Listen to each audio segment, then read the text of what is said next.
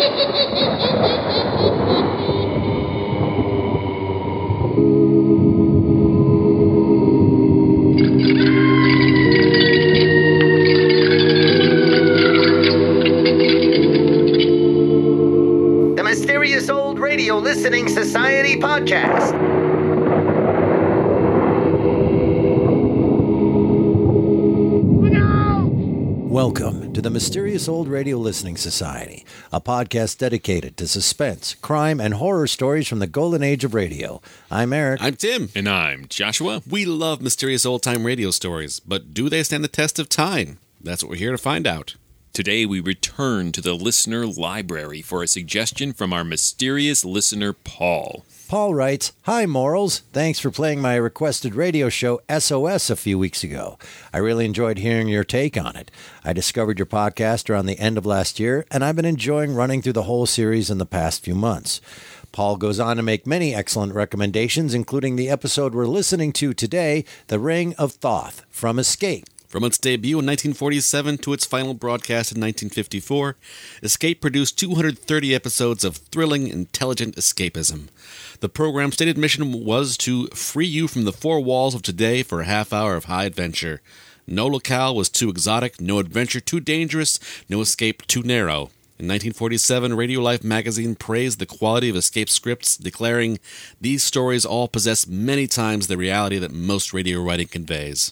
The Ring of Thoth was adapted by Les Crutchfield from the story of the same name by Sir Arthur Conan Doyle.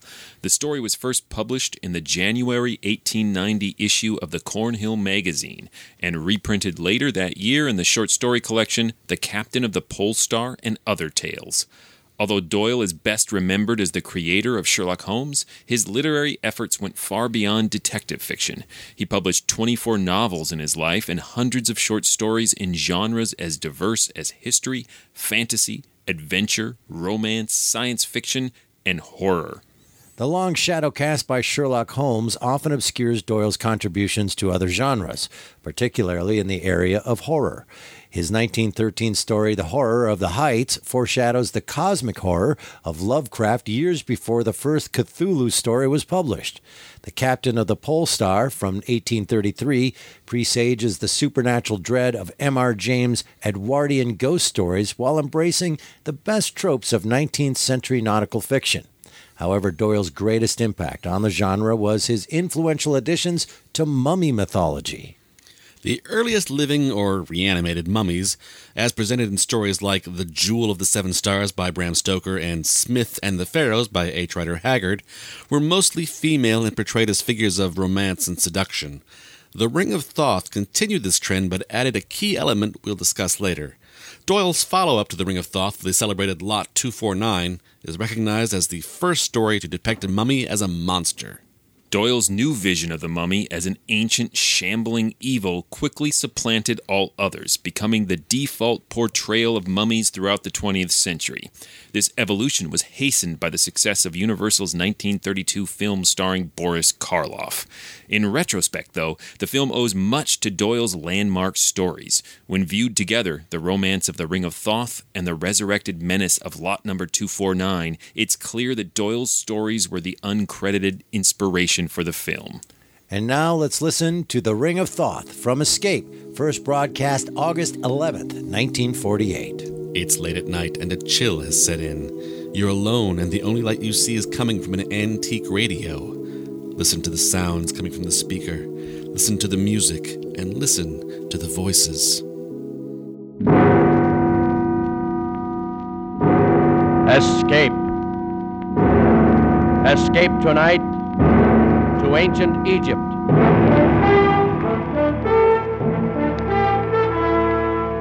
The Columbia Broadcasting System and its affiliated stations presents Escape, a new series of programs of which this, the sixth, is The Ring of Thoth by Sir Arthur Conan Doyle, produced and directed by William N. Robson.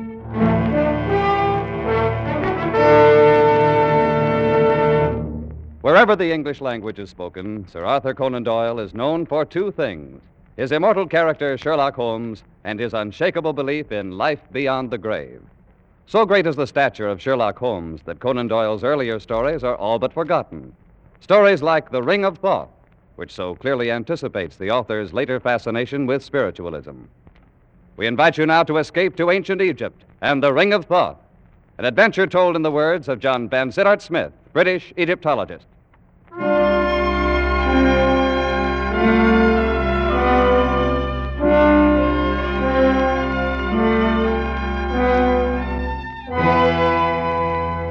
I arrived in Paris on the 314 express from Dieppe and went immediately to my hotel in the Rue de Lafitte.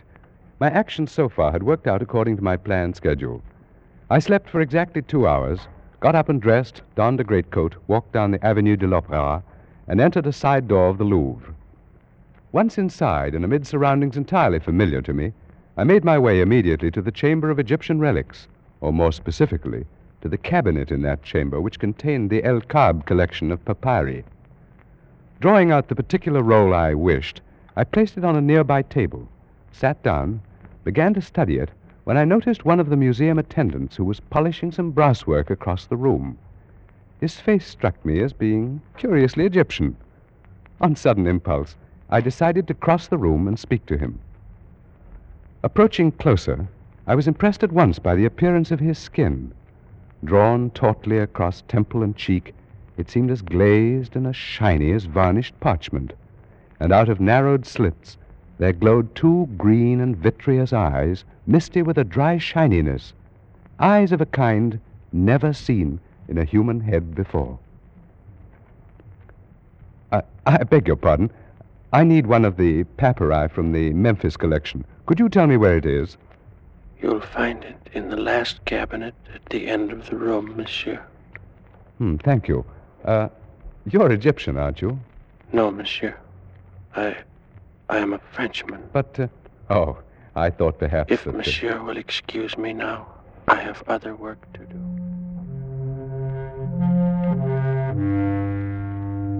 I went back to the table and took up the papyrus I had been studying before. But my former calmness in translating the intricate hieroglyphics was gone, and out of the depths of my mind welled a feeling of terrible familiarity. I concentrated more deeply on my studies, pushing aside those thoughts conducive to mental turmoil, and at last, worn out by the inward struggle, I fell asleep.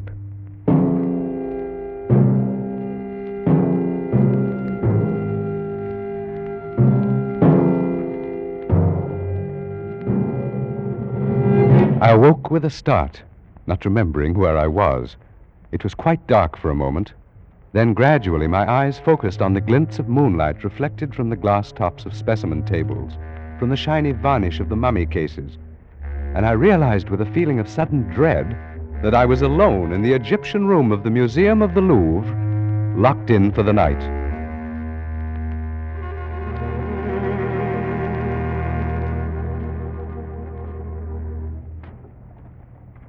And I saw at that moment, approaching through the moonlit halls, a dim yellow flame. Nearer and nearer it came until I could perceive above it, as though floating in the air, the eerie, glistening face of the man I'd spoken to earlier. I shrank into the dark shadow of my corner, and he passed without seeing me, stopping before the mummy cases a few yards away. Scarcely daring to breathe, I watched him place the light on a table and begin feverishly to examine the tags on the specimens. In a moment, he gave a cry of delight and, uh, drawing one of the mummies from its resting place, laid it on the table in the full glow of the lantern and set to work. He was unwinding the wrappings from the head of the corpse. A few turns revealed a tumbled cascade of black curls. A few more, the snow white brow, then the delicate nostrils, and at last, the full, warm, passionate lips, the face of the most beautiful woman the world has ever seen. Ah, ma pauvre petite. So long it has been. So very long. You must forgive me, beloved. I could hardly believe my eyes. The man was obviously in love with this mummy. After a while, he left the body, turning his attention to one of the glass cases filled with an assortment of rings. From a pocket of his garment, he'd taken a small glass bottle containing some kind of liquid, and he used this now to test the rings, rejecting them one after another. Then, at last, This is it. It's the one. At last I've found it. The ring of Thoth. In his excitement, he dropped the bottle, and I gasped in surprise at the sudden sound. Who's there? I, I, I beg your pardon. So it is you. No, do not move. I, I, I didn't mean to spy on you. I, I fell asleep. Who are you, monsieur? I am John Vansittart Smith, a student of Egyptology. No matter. You will observe this knife. Yes? Had I discovered you five minutes ago, monsieur, I should have slain you without a word. What? As it is now, I have found the ring. But I warn you not to interfere with me in any way. I, I really haven't the slightest intention of it. After all, I'm only here by accident. Perhaps. I say, you shouldn't have unwrapped that mummy, you know. It's starting to deteriorate already. Oh, my beloved. Yes, before our eyes, the lovely face was crumbling, the hair falling away, the skin shriveling and cracking, the lips fading. The man hovered over the decaying body a moment, murmuring sorrowfully. And then he turned again. No matter. That will not make the least difference in a little while. Of what importance is the dead shell, so long as her spirit waits for me at the other side of the veil? What are you talking about? What is it you're proposing to do? Tonight, monsieur, I have ended a quest and broken at last the ancient curse. Nothing now can prevent my joining her. Are, are you actually claiming that you. you knew her? She was Atma, daughter of the governor of Abaris, and both she and I lived in the reign of Tutmosis 3,500 years ago. You're obviously mad. Perhaps, but not in the way you think. There may be design in this, your coming here. It may be decreed that I should leave some account behind as a warning to other mortals as rash as myself. Very well, then. So be it.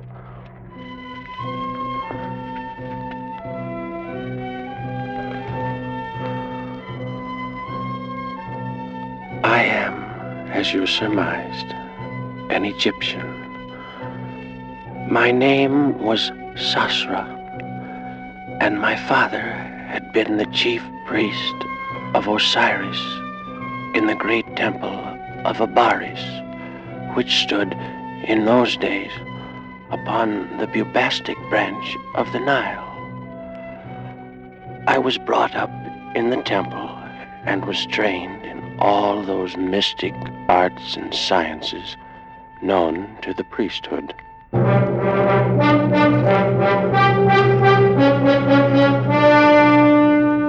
Of all the mysteries that I studied, none intrigued me more than the question of life and death. And even to this question, in time, I found an answer. But for a man to live beyond his allotted span of years, Master Sastra, the gods have not so ordained it. then perhaps they will have to revise their ordinances now that I've discovered their secret. Tis not well to jest. I tremble, for though I've labored in your service for a year, I knew not the goal of your endeavors. May Osiris forgive me. Ah, what a pity you look upon it this way. For I'd thought that in return for your assistance, I should grant you, too, the gift of centuries of indestructible life. I would not have it, Master Sastra, and I beg that you too forego it. Forgo it. I introduced the fluid into my veins one month ago. Oh, no. Then you are lost indeed. Lost?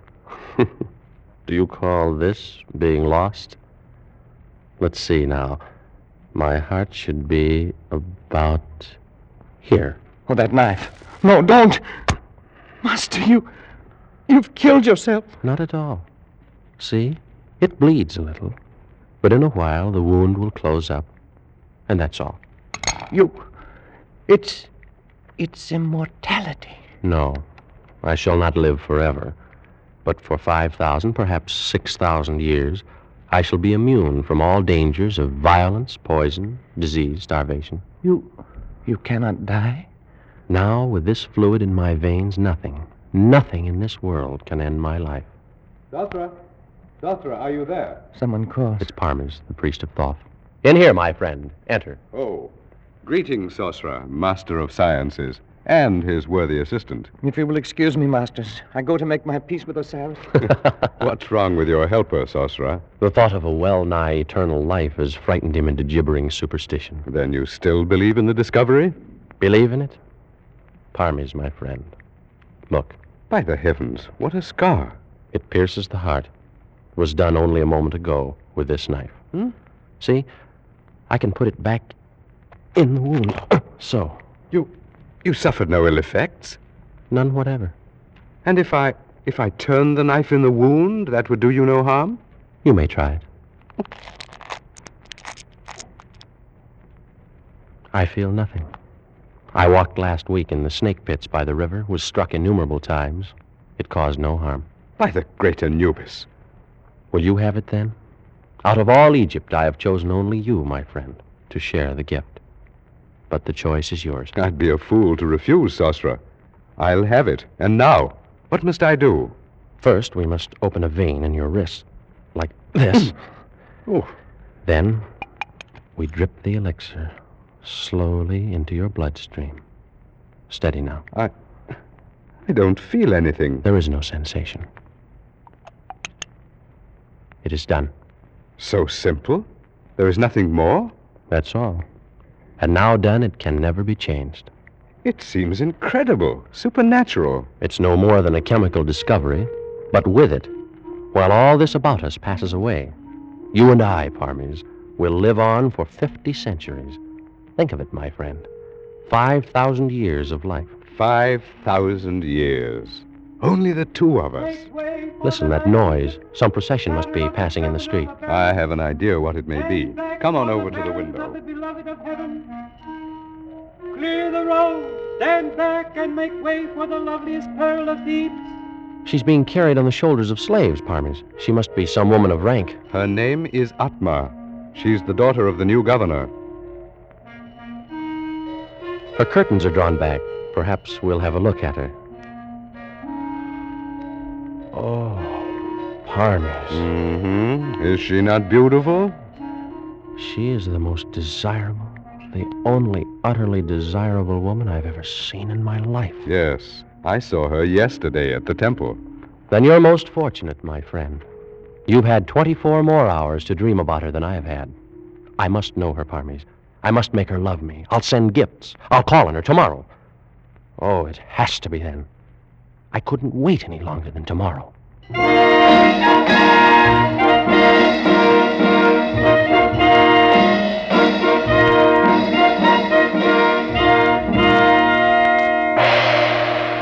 visitor calls upon the beloved of the universe. He is Sasra, priest of the temple of Osiris. Well, bid him approach. Enter, Sasra. Oh, most beautiful of all Egypt, I cast myself at your feet. That's a noble ambition. But wouldn't it be much better to sit here beside me and watch the fish in the fountain? Much better. You will all withdraw, except you, my girl. Play something for us at a distance.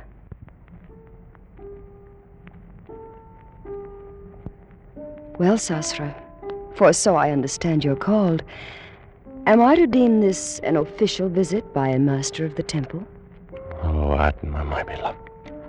That is, no. It is not official. Oh? Perhaps then you wish to see my father on personal business of your own. Oh, no. No. I shall pay my respects to him at some other time. Then could it be I you've come to see? Yes. Yes. And since you've said the visit's not official, your reason must be a personal one. Oh, it is. Well, what is it? Atma. I have known women who are famed for their beauty throughout the valley of the Nile. But not one, not all of them, are so lovely as you. How thoughtful of you to come here and tell me. Atma, I've no wish to intrude my desires, my hopes, beyond such extent as you may wish to hear. Oh, I'm finding this very difficult. Sasra. I've been told that you're a master of science, that you've unlocked the secrets of the universe, learned all the mysteries of nature itself. Your informants have been most generous. Yes, I'm inclined to think so. Why? Because you've discovered nothing at all about such a simple thing as a woman's heart. What do you mean? I come from Thebes. And the women of Thebes are warm blooded, passionate, and we know what we want. Atma. I saw you first three days ago. Why do you think I told my bearers to carry me down that street beneath your window?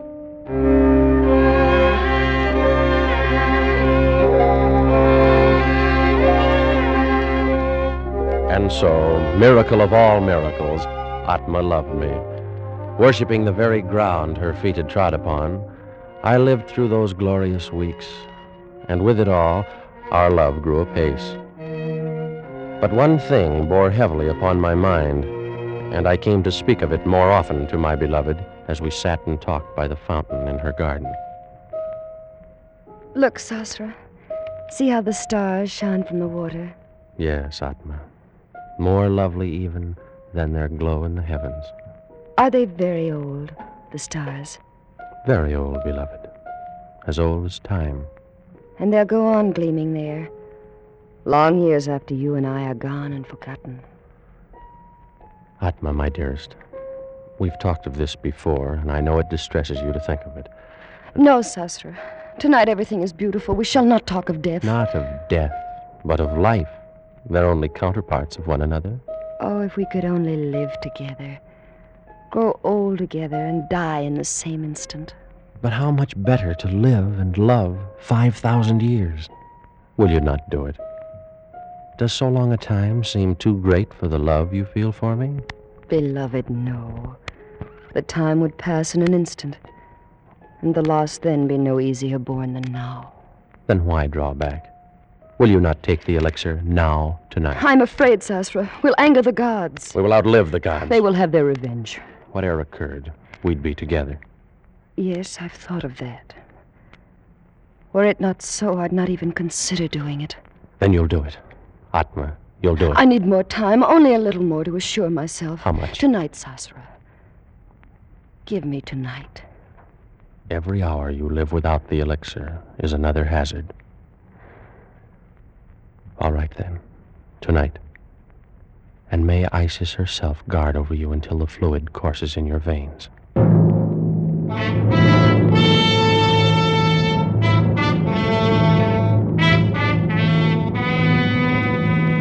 And so, on that accursed night, I went to my chambers and slept. And while I slept, the moon of Isis shone over the delta of the Nile, shone but to light as foul a scene as was ever done on earth. Some hours had passed Master away. Sorcerer! Master Sorcerer! Awaken! Master, awaken at oh, once! You know, who is it? Oh, what a terrible thing has Let me turn transpired up the this night. You. You're one of Atma's slaves. Why do you come here? Oh, Master, Master. What has happened? What's the matter? Speak. It is she, the light of the world. Tell me what has happened to her. Master, Master. Brigands came in the night. She, she is dead. You lie. You lie. Oh, Sasra, the slave speaks the truth. Parmes, my friend. What foul joke's behind these words of his? It's not a joke. Atma is dead. You, slave, depart from us. Yes, masters. By your gracious leave, I depart. Such a thing cannot be. Oh, of course. The two of you planned it together, sought to frighten me out of my wits. It's very amusing, really. But I was terrified for a moment. Atma no longer lives. She was stabbed to death only a short while ago. No. Oh, no, no. She can't be dead. She is dead, Sosra, and for all eternity. I must go to her. Something. Surely something can be done. I killed her. What is it? What has happened? I killed her. Oh. I struck her through the heart with this very knife. You. You, Parmes. Why? Because she loved you. Why? And because I loved her. You. My friend. She would not look at me. And for that, you would lose her to both of us forever? To both of us, Sosra? I think not. By the living Osiris, give me that knife. That's it. Strike. again. Here's the heart. Here, strike. again and again, Sosra. Wait. What foolishness. I cannot kill you. You're wrong, Osra. You have killed me. Those were grievous blows. But the fluid, that cursed elixir of life, it runs in your veins as well as mine. True. But in mine is also the antidote. You lie. There is no antidote. Yes, day and night. These many weeks I've worked. And I found it. You couldn't have. You. Is there more of it? Yes, a very little. But you'll never find it. Where is it? Tell me where it is. In the ring, Sasra. In the ring of Thoth. And you'll never find it. I will. I will. I must. Go on. Live. Live your 50 centuries. And every hour of them, think. It was your hand that struck me down with the same knife that took her from you. Think while I go to join her. Oh, no. You're not dead. You're not! No! No! No! No!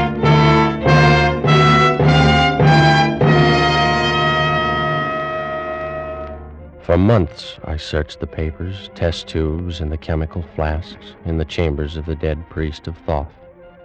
Searched and found nothing. I sifted the sands where he'd walked, questioned his slaves and servants, and learned nothing. Every moment of my life, my terrible and unwanted life, was devoted to an unceasing hunt for the ring of Thoth, and all to no avail. And in time, a horde of barbarians overran the city of Abaris. And the sands of the desert buried forever the last of my hopes.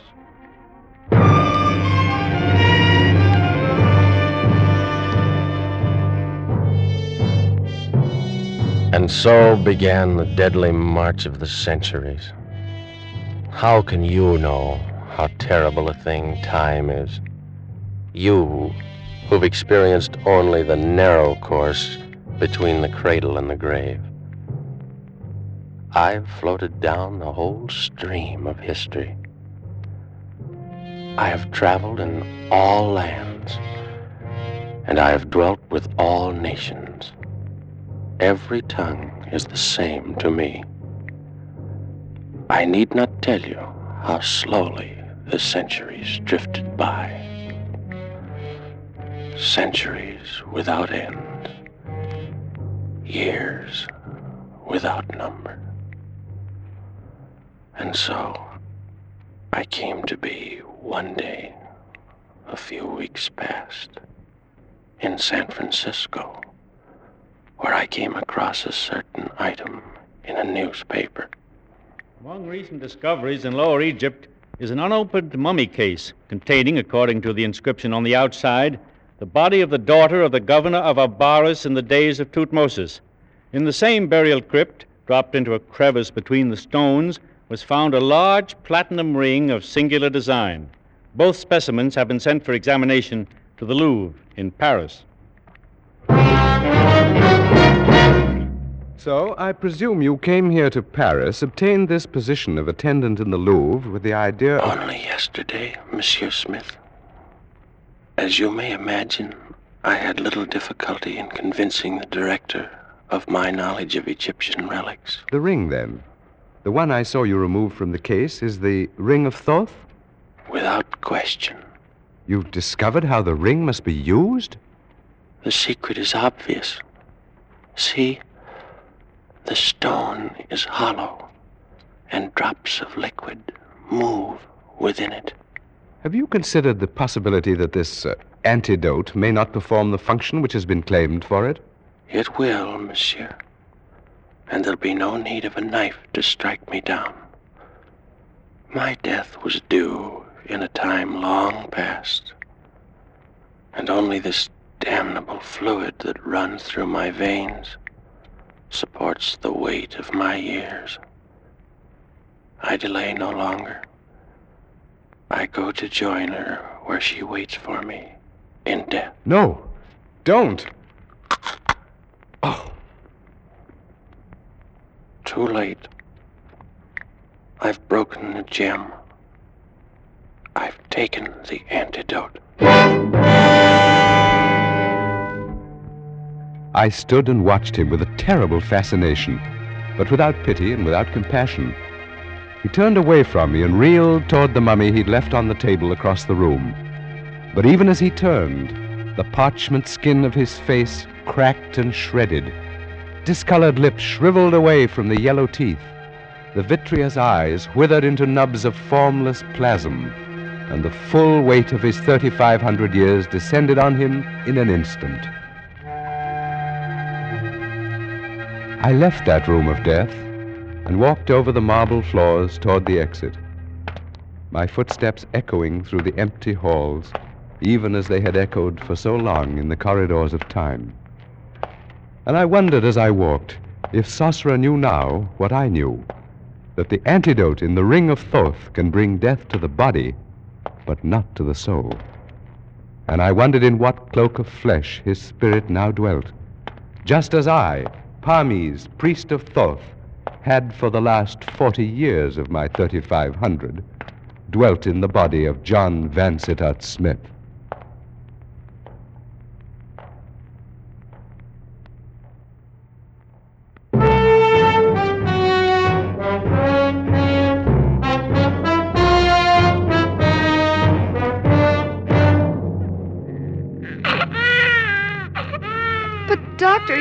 So little and so red. Well, now, he's only two days old. But he doesn't look a bit like either his father or me. Give him time, my dear. All babies look pretty much alike when they're first born. Well, I don't know. It, his eyes, or, or oh, it's silly, of course, but he looks like an Egyptian.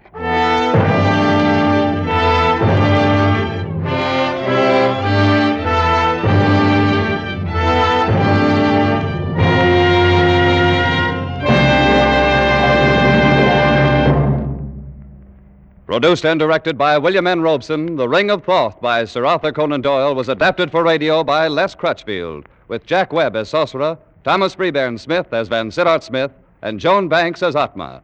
The special musical score was conceived and conducted by Cy Feuer.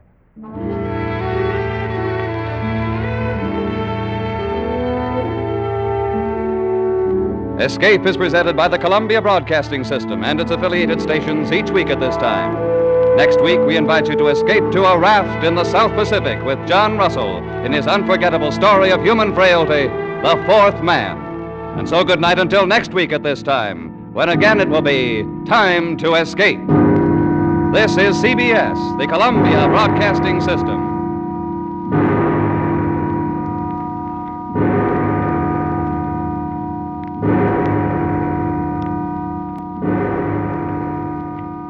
That was The Ring of Thoth from Escape here on the Mysterious Old Radio Listening Society podcast. Once again, I'm Eric. I'm Tim. And I'm Joshua. And that was a listener request coming to us from Paul, who uh, asked us to do The Ring of Thoth. We've also done another one of his SOS not too long ago. So this is all new to me. The mummy stuff from Doyle. I've known of it, but I've never really given it any read, of course. I don't read.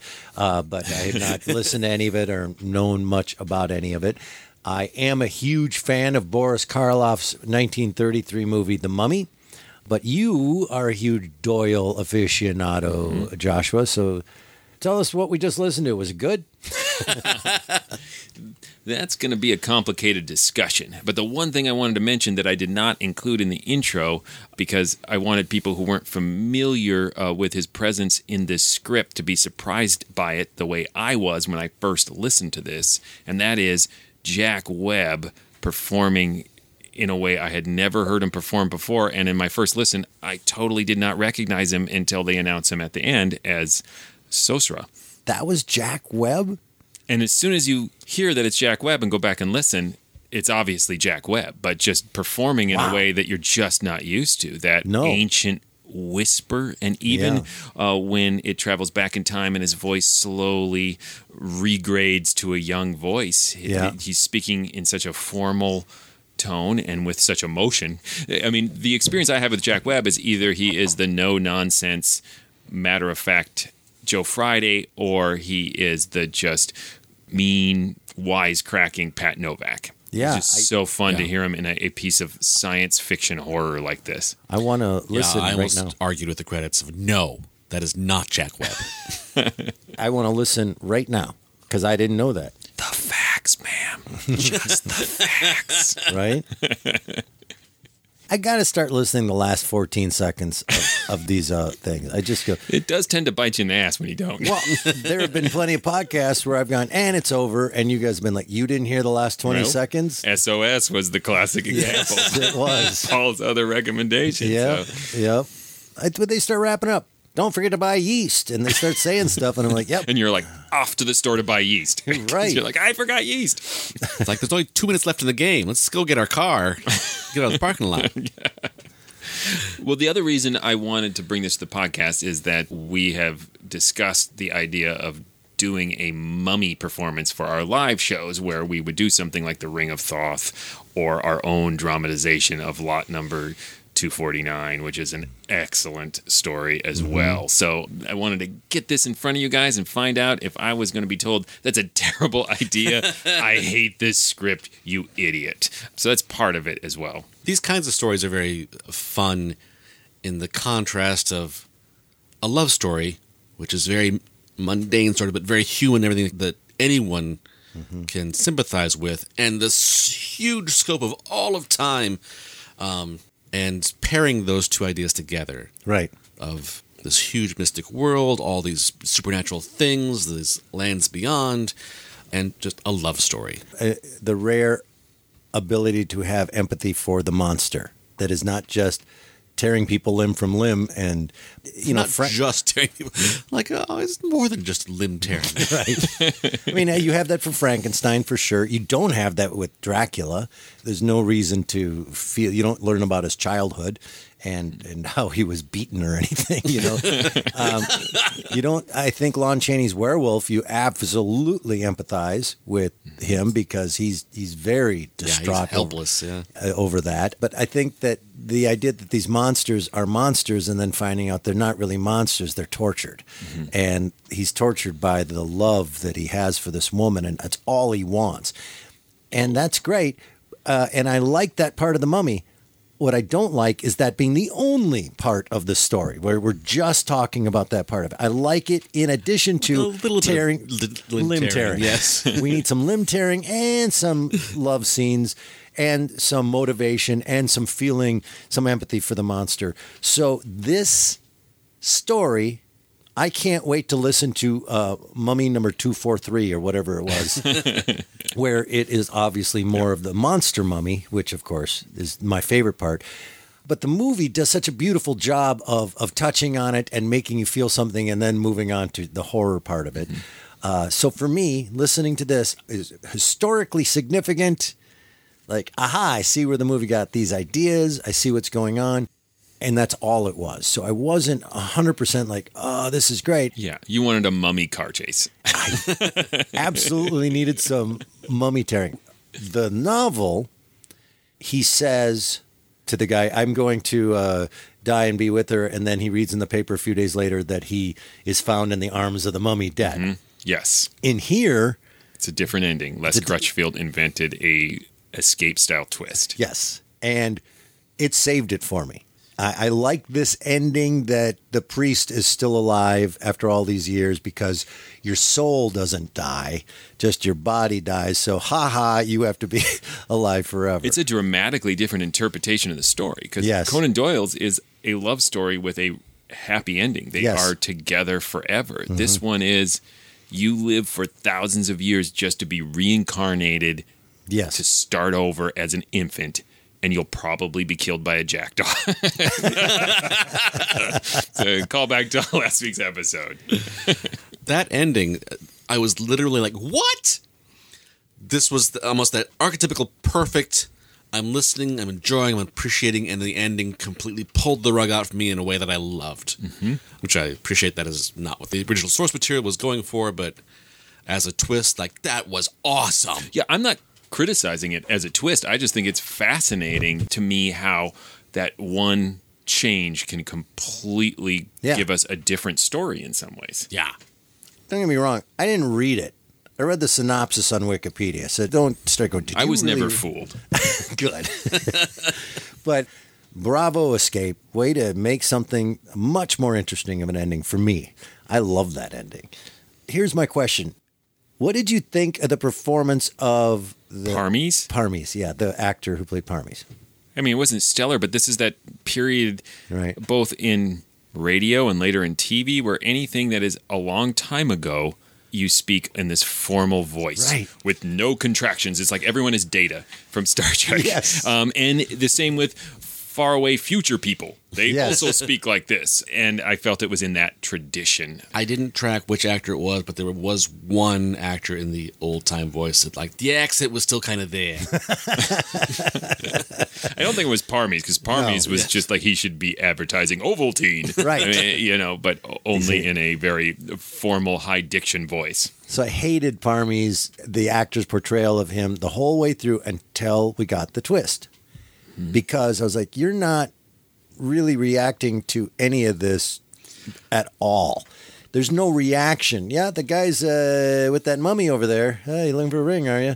And then when you find out, it's because he's been alive 3,500 years and he's actually, I went, oh. yeah, on a second listen through, his reactions, knowing who he is and knowing Yes. that, like, there's a lot of nuance there. But also, Parmes is the same way.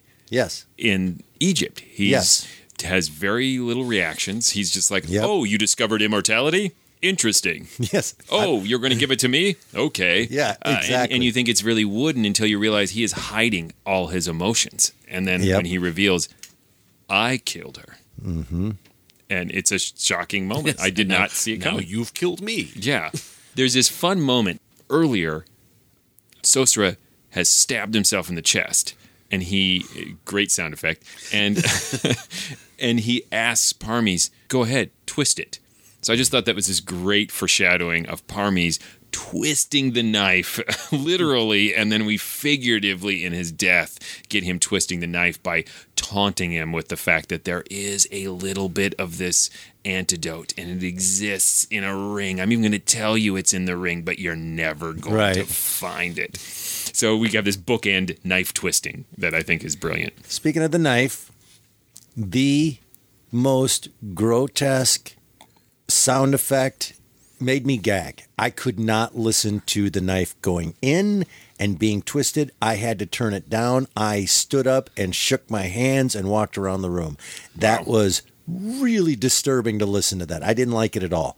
And then I had to listen to it a second time because we do to get and then when it came to that I'm like, "Oh, nope." And I turned it down until it was done. I hated it, which is a great sign that it was awesome cuz ew, gross. I'm still coming out of my skin mm. thinking about it. Hated it. But But the details of, of like, oh, I, I stabbed myself in the chest here. Look, it, it fits right back in. You can just slide it right back.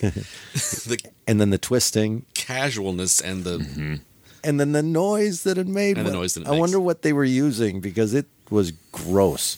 The sound effects were very simple but effective. Another example of that was when John, the narrator, is describing Sosra cutting the bandages off of Yeah. the mummy.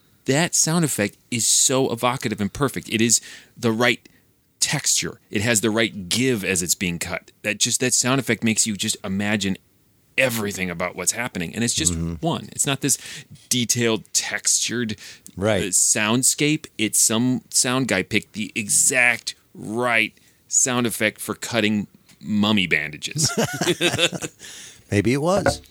right maybe they broke into a museum and said let's cut open a mummy There wasn't a lot of laws back then about archaeology and stuff. Let me borrow the mummy. Got a, it's a mummy cutting. There's a, another nice bit of overlapping narration and scene when John is describing um, the female mummy disintegrating after describing how perfect and beautiful she is. And while he's describing her turning to dust, we just hear Sosra going, "Oh no," and just making these kind of pleads and this these sad sounds. And I thought that was really nice. Speaking of Grizzly, um, which you weren't just now, but um, the description of of him when the aide catches him with him and his eyes turning to these dry protoplasmic. Oh, Yeah. which we don't get in Doyle's original story uh, because he's found intact, as Eric said, uh, you know, clinging to the mummy. Yeah, in the arms of the mummy. Mm-hmm. Yeah, and dies with her finally, and finds everlasting peace. Yeah. But in this one, no, baby, Baby. he's going to be pooping his pants. Which begs the question because he says, "You know who you are. You're just in this body," and he knows who he is for 3,500 years. Just for 40 years, I've been John, right? And when that John's done, I'll be somebody else. That's the nightmare of this. At what point do you know that? What I'm asking is, are you a baby going, oh, here I am, I'm a baby? Are you in your head going, ah, I'm already 100% conscious of who I am and what's going on, and now I just got to be this baby? Don't speak too soon. Uh, what is it, about a year I talk? Like, you gotta, you got to be very careful about knowing things. yeah, and when uh, the mother says, "There's something about him that looks Egyptian," I was like, "Oh, I hope the mailman is an Egyptian, or Right. the meter man, just for peace at your household." right. that sudden twist there of like, and the story is over. And now let's talk about how babies look. That made me think, like, is this next week's episode? Did I skip it? Yeah, the, I had that moment too. I had to go back and go, wait, who is this woman? What's going on? Oh, I see. Arguably, it didn't need that second button. Yeah. However, the detail of that is nice. It's not necessarily naturalistic. I can't see a, a mother who's just given birth complaining about what her baby looks like. uh, however, it really makes you realize, oh no, he is 100% not going to be with his love. Plus, this also called out that BS that I, I get so tired of of newborn babies and people saying it looks like you or it looks like him. No, it doesn't. It doesn't look like either of you yet. It just doesn't. It looks like a baby. Yeah, It's like a pile of baloney. A pile of, I hate that so much. She's got your eyes. No, it's a pile of mm, flesh. Yeah. Looks all like an old. babies look like ancient Egyptians. Let's be honest. They all look like Abe Vigoda. Um, it is interesting, though, um, how the initial description of Sosra as this aged, almost mummified human being really echoes the makeup of Boris Karloff. Yes. Yeah. And it's not that much different in the escape episode than it is in the story. So, another cue that these were really influential. Right.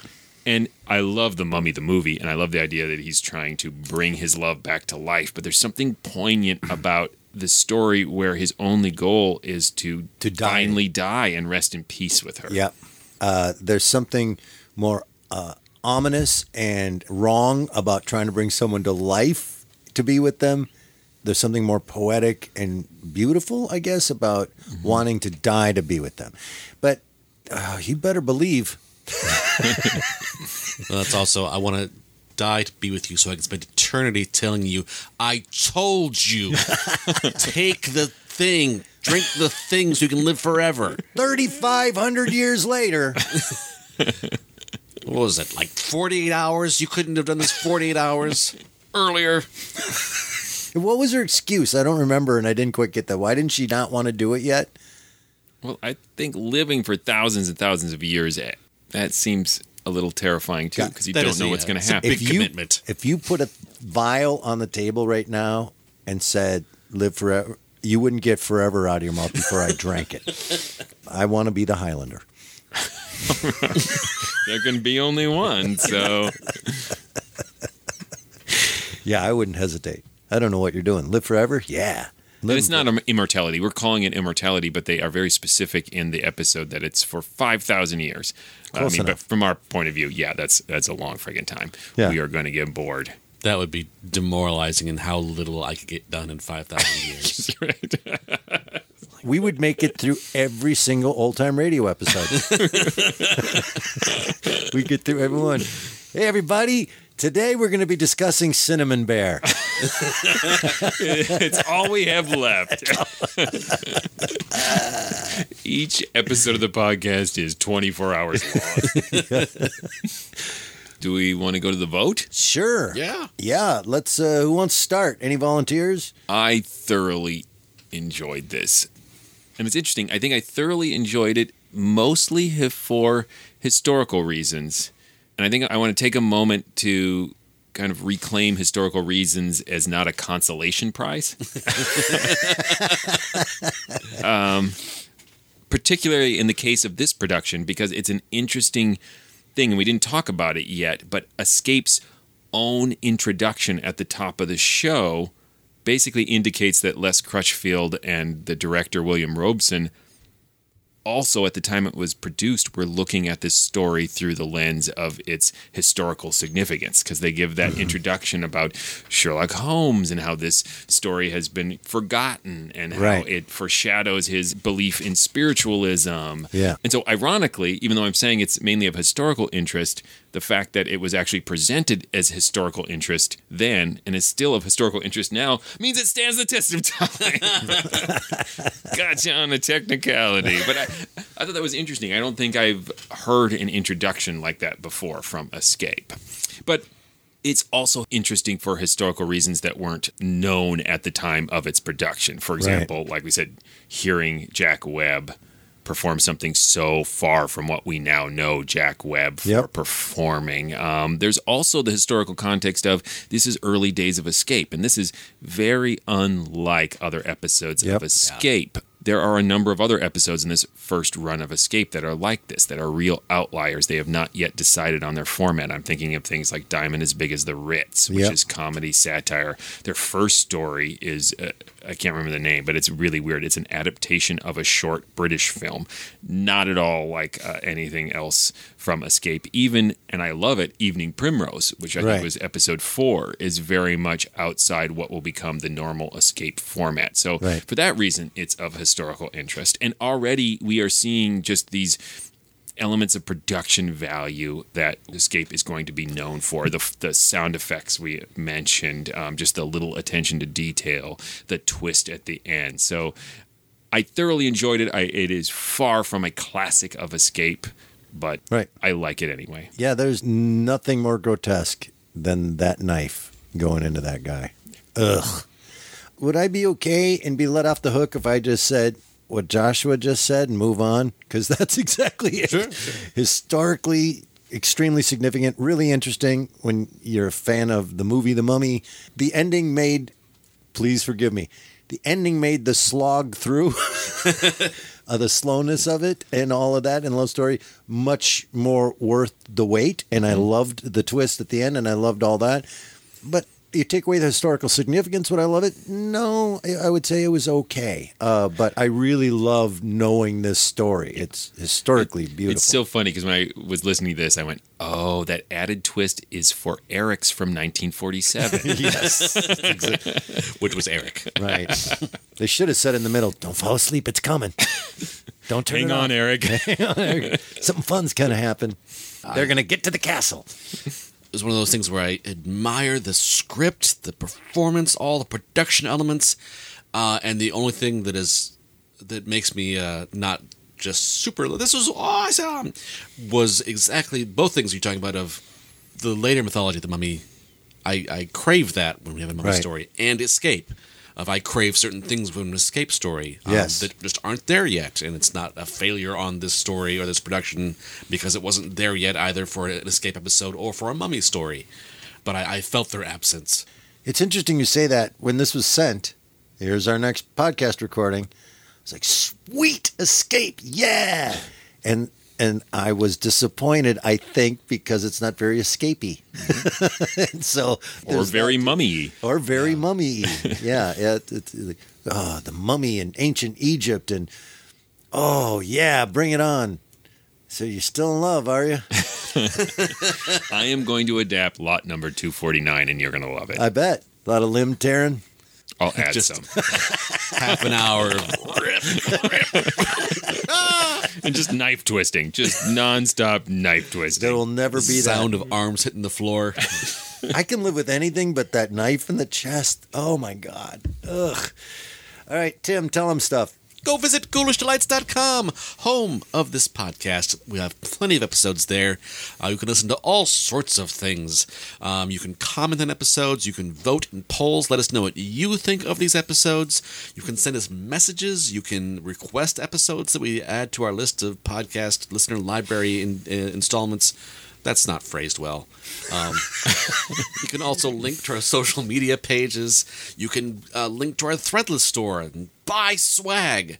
Moral swag. Everyone loves swag. Uh, and you can also link to our Patreon page. Yes, go to patreon.com slash the morals and support this podcast. I usually do a laundry list of exciting awards and uh, benefits that we offer to patrons, but I'm gonna I'm gonna zero in and focus on just one. I don't even know which one I'm gonna do until right now.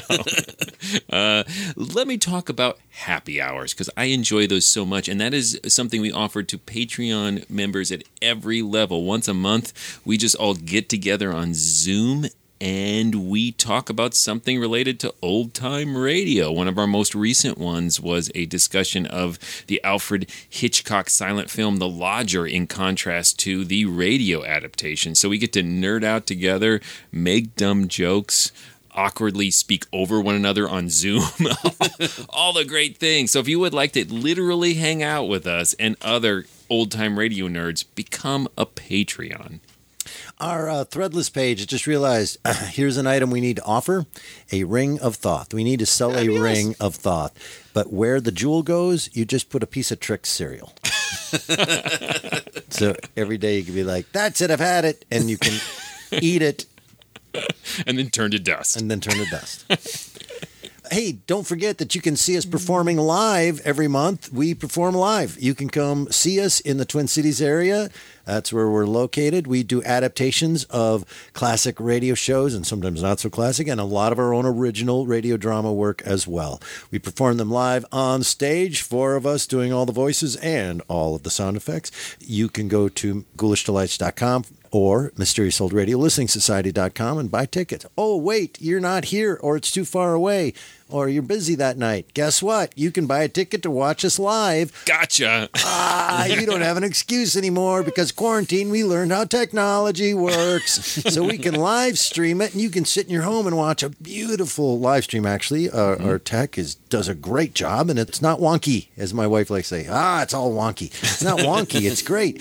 And if you can't make it that night, you don't even have to watch it live. You can watch it later. So go buy your tickets. Come see us live, one way or the other. I don't care where you are. Yeah, do it right now. I'm actually it. mad at you. Come on. Buy a ticket. If you don't, I'm going to eat this Trix out of this ring. This is weirdly specific, Eric. You've got so much to live for 5,000 years for. All right, what's coming up next? Up next is my selection. We'll be listening to an episode of Chillers from BBC entitled Who Goes There? Until then. Look out! I delay no longer. I go to join her where she waits for me. So you're still in love, are you?